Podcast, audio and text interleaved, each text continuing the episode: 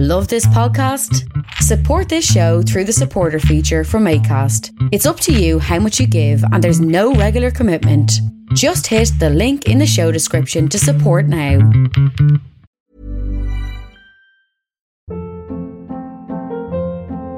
Hold up. What was that? Boring. No flavor. That was as bad as those leftovers you ate all week. Keke Palmer here, and it's time to say hello to something fresh and guilt-free. Hello Fresh. Jazz up dinner with pecan-crusted chicken or garlic butter shrimp scampi. Now that's music to my mouth. Hello Fresh. Let's get this dinner party started. Discover all the delicious possibilities at hellofresh.com.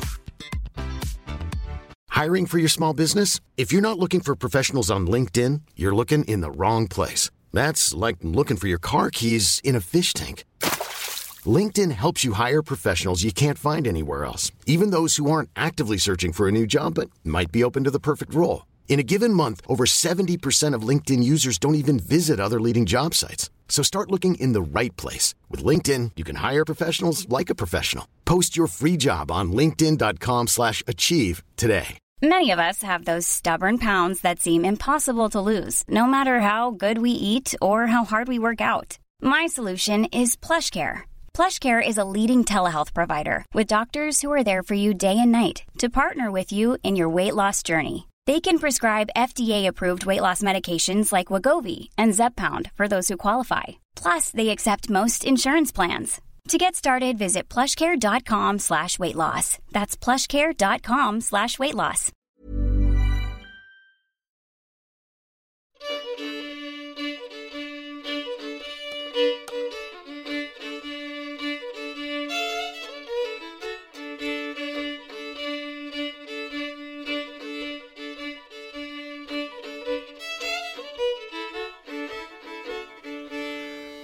The person who would interfere with a fairy fort would be out of their mind, to put it simply. Now, there were these two men, not so far from Quin, in the County Clare. Decent men in their own way, poor men. They had only a cow each and a small bit of ground. But in the autumn time of the year, they used to go out hunting, hunting. They had only one gun between them, and the reason they'd go out at that time of year, of course, was the obvious reason. There'd be no leaves on the trees, and they'd be able to see what they'd be doing in the line of shooting. That is. Now, just Sean had the gun. Pat used to go with him, uh, just for company. And this particular evening in the month of October, they were out lovely fine evening, grand frosty bit of weather, and they had travelled oh over a whole town land, and they had shot nothing. But they didn't care. It was a grand bit of exercise, and as I said, a fine bit of weather, lovely evening entirely, and as well as that, it was a nice way of talking to the people that they met on the way. Now, in those days, of course, people had time for talking. Not like today, where everybody is busy, in a hurry, chasing their tails, and you meet nobody. Not even in a pub today. Hmm. But in any case, they were coming home when darkness was falling. And on the way home, they had to pass this fort. And it's called Corbally Fort big fort above on a hill. And the thing about it is, it's a double ring fort. In fact, it's two forts next to each other. And it's no ordinary fort because there's many and many a story about that fort. In fact, even Biddy Early warned people about that fort. Keep away from that fort. Avoid it if you at all can, because there's something about that fort that that um well it would be better to avoid it. It isn't like other forts in the vicinity. There's many forts around there, but this one. Hmm. In any case, they were coming back. They had shot nothing. They hadn't shot a goose, a duck, a rabbit, or nothing else. And they were there. Mm, your man, he had the gun broken over his shoulder, Sean, uh, and chatting away. But just as they were passing the butt of the hill, where the fort was above, whatever look he gave up, Sean, he saw above in one of the bushes this big white shape, a goose, a goose, and of course he click, loaded up the gun and fired. You, you don't want to be walking home with nothing, if you can at all help it. He fired, and immediately he saw mm, a feather spreading out and the goose falling down between the branches. Because he said, I got him, I got him. Now, Pat looked up and he said, What are you talking about? I don't see nothing.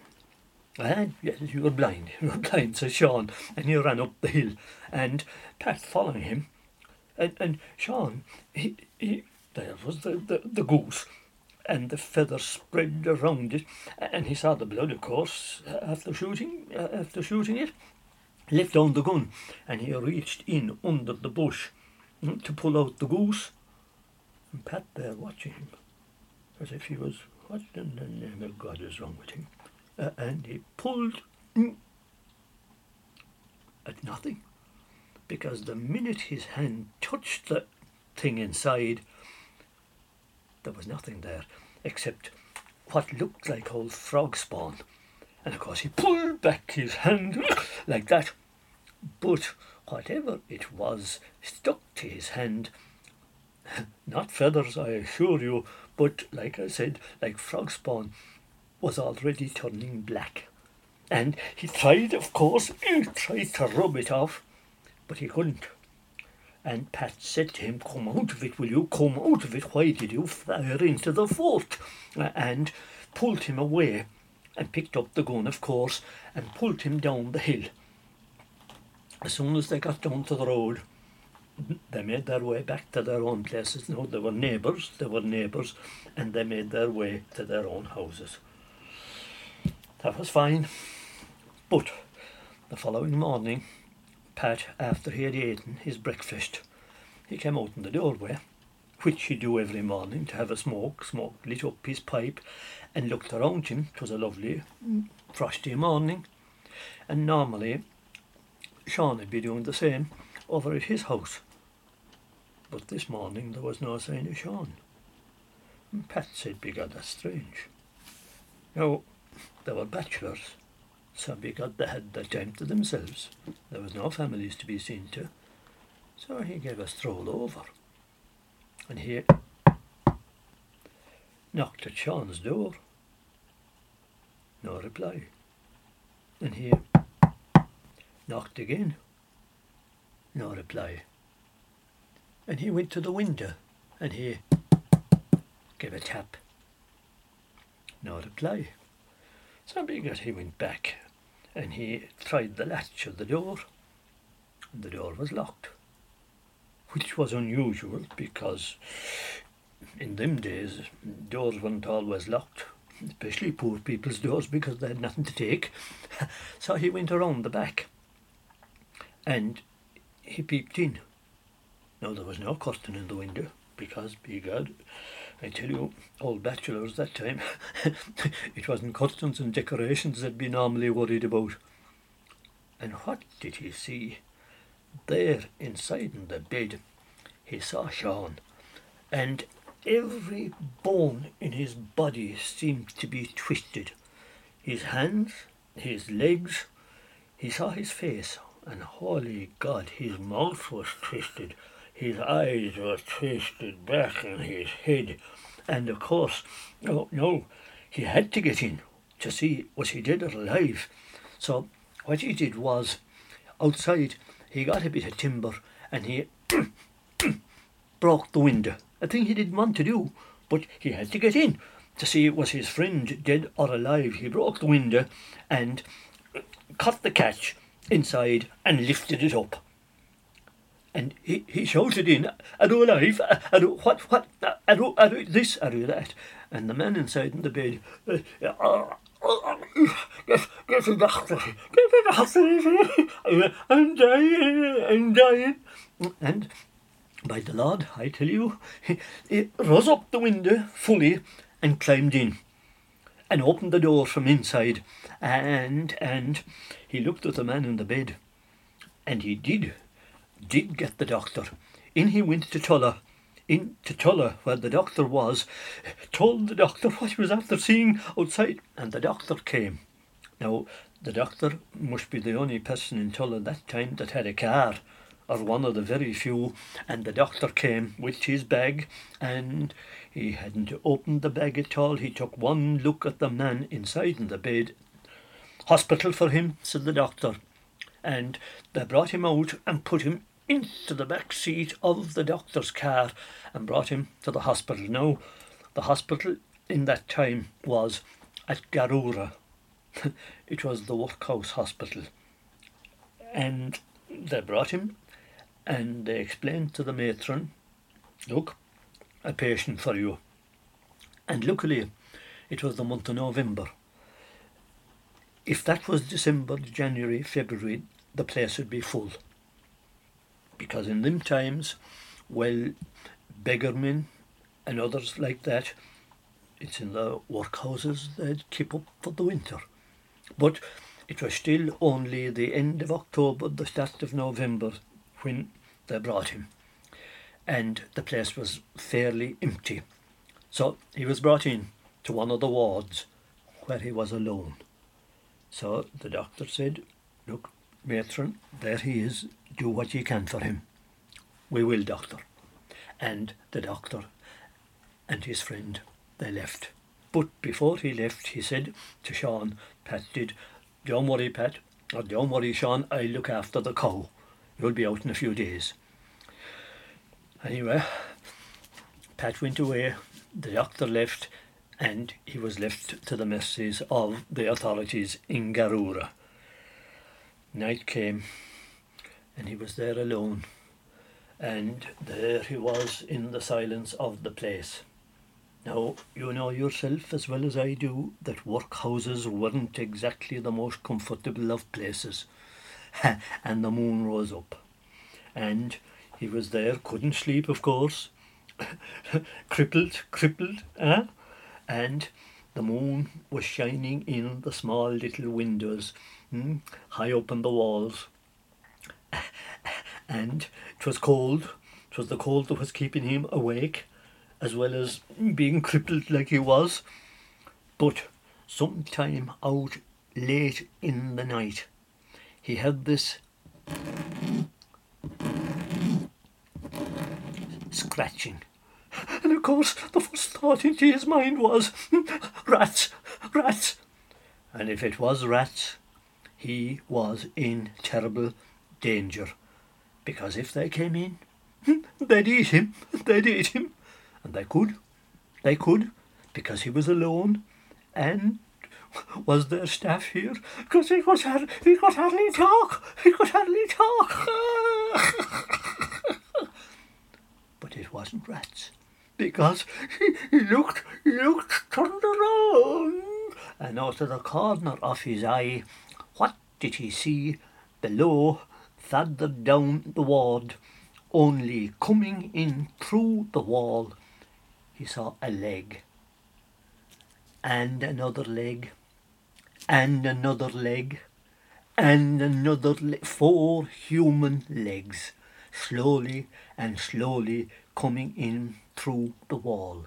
And remember now, these were stone walls built solidly, them workhouses about two and a half feet thick, and here now come these legs through the wall, and he was there looking at him. Oh, God Almighty, what's this?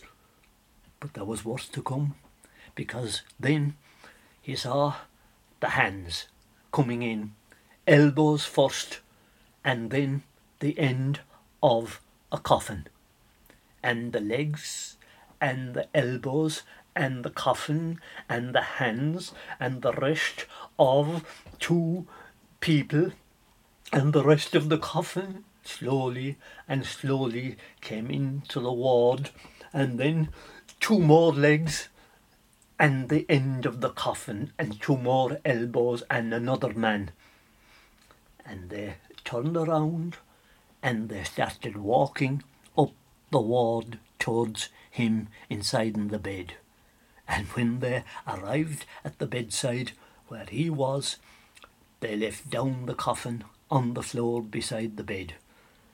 They looked at him, and one of them said to him, Get out of that bed.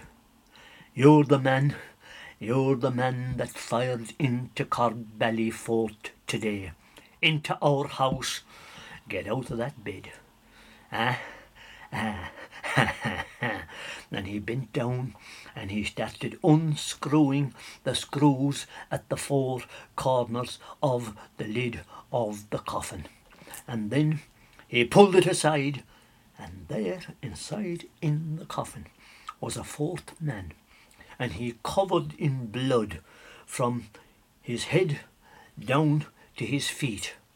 And look what you did to our brother when you fired into our house at Corbally. Get out of that bed and pick every pellet out of him before the morning dawns, before the sun comes up. Or if you don't, you'll be inside in that coffin with him, and we'll put on the cover, and you can sort out your argument and your problems with our brother when we put on the cover and carry you back. Get out of the bed now and start. Out. And of course, he couldn't move. He was crippled. All he could do was roll out of the bed with a plop onto the floor and reach his hand into the coffin, into the dead man, and start, start rooting around in that same dead man, looking for the pellets that he had fired into the fort, into the goose, uh, and plop, plop. One by one they were building up into a little heap on the floor beside beside the coffin. Mm. And the lads outside, hurry on, hurry on, and they're looking out the window, hurry on, it's getting earlier, it's getting earlier, and as the sun was almost coming up, almost coming up, there they were, hurry on, hurry on, will you, hurry on, it's getting near daybreak, and just as the sun was about to dawn, somehow or other he found the last pellet as he was rooting around there in the fellow's neck. Neck. Pure luck, pure luck. Hmm? He managed to find the last one. Plop, plop. It landed in the heap of pellets there beside the coffin. if you think his troubles were over, wrong. Because just as he found the last pellet, the man in the coffin his two eyes opened, and he began to rise up, up, up on his elbows. And he stared at Sean. Well, well, well, are you the man that fired at me, and I doing nothing at all to you? Well, well, well. And of course, Sean, but, but how did I know? Oh, nah. And to fire into a fort well, well, well. and of course, Sean, I'm sorry, he dashed in under the bed and he started scraping at the wall to get out, get out, out here. But of course, he might as well be idle and a, a stone wall, two and a half feet thick. But at that moment, the sun just rose up over the horizon a little bit. It was daylight, and the three lads outside, come on, come on, come on, we, we must be going. What they do, only took the coffin, hmm, slammed down the cover of it, up on their shoulders, and out through the wall, just like they had come in. Do you think Sean came out from under the bed? Not a hope. He was there, curled up inside, and he shivering and shaking, and he was there until the matron came in at half past eight with the doctor. And the doctor looked around and said, uh, Matron, I thought you said you had a patient for me. Hmm. Well, I thought I had two, says the matron. Now remember, Sean was under the bed, terrified still. And when they came in, the matron and the doctor and a nurse or two all he saw from under the bed was their legs. and he thought was the, the lad's back again for him. And he let a screech out of him, and out under the doctor's legs, and lit out, out the door, and ran for it, ran, ran out of Tulla, never stopped until he came to Ennis, and didn't stop there either. Down the streets of Ennis, down to Clare Castle, down to the pier in Clare, Clare Castle, and luckily for him, there was a ship there just about to sail for Limerick, jumped down into it, and put his two arms around the mast, and no matter what the sailors did, they could not pry him loose. Until at last the captain said, just leave him there, or we'll miss the tide. They left him there, and that's how he got to Limerick. And you know what? Somehow or another, hmm, he got a ship there uh, that was sailing to America. He must have worked his passage or something like that. But he did get to America. And he did all right in America. He married in America. He raised a family in America. But he never came back to Ireland after that. And why? Because he knew very well that if he did, they'd be waiting for him. The boys, the boys from Corbally Fort. And if they caught him this time, ah, they'd make no mistake. They'd make no mistake. And that's why so many Irish people went to America in days gone by. Oh, yes, oh, yes, a lot of it was from hunger, a lot of it was from unemployment and all the rest of it. But a lot of Irish people went to America to escape the fairies. If you said that to people today, ah, they'd laugh at you. But I'm telling you, the reason they laugh is because, because there's embarrassment there. And people very often don't like to talk about the truth.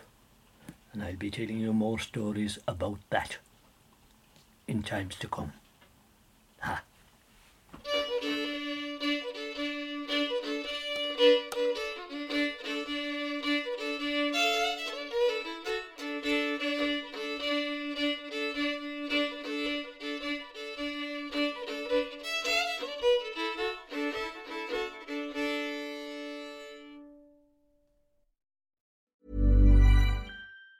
Even on a budget, quality is non-negotiable. That's why Quince is the place to score high-end essentials at 50 to 80% less than similar brands. Get your hands on buttery soft cashmere sweaters from just 60 bucks, Italian leather jackets, and so much more. And the best part about Quince, they exclusively partner with factories committed to safe, ethical, and responsible manufacturing. Elevate your style without the elevated price tag with Quince. Go to quince.com slash upgrade for free shipping and 365-day returns. Hold up. What was that? Boring. No flavor. That was as bad as those leftovers you ate all week. Keke Palmer here, and it's time to say hello to something fresh and guilt-free. Hello Fresh. Jazz up dinner with pecan-crusted chicken or garlic butter shrimp scampi. Now that's music to my mouth. Hello Fresh. Let's get this dinner party started. Discover all the delicious possibilities at hellofresh.com.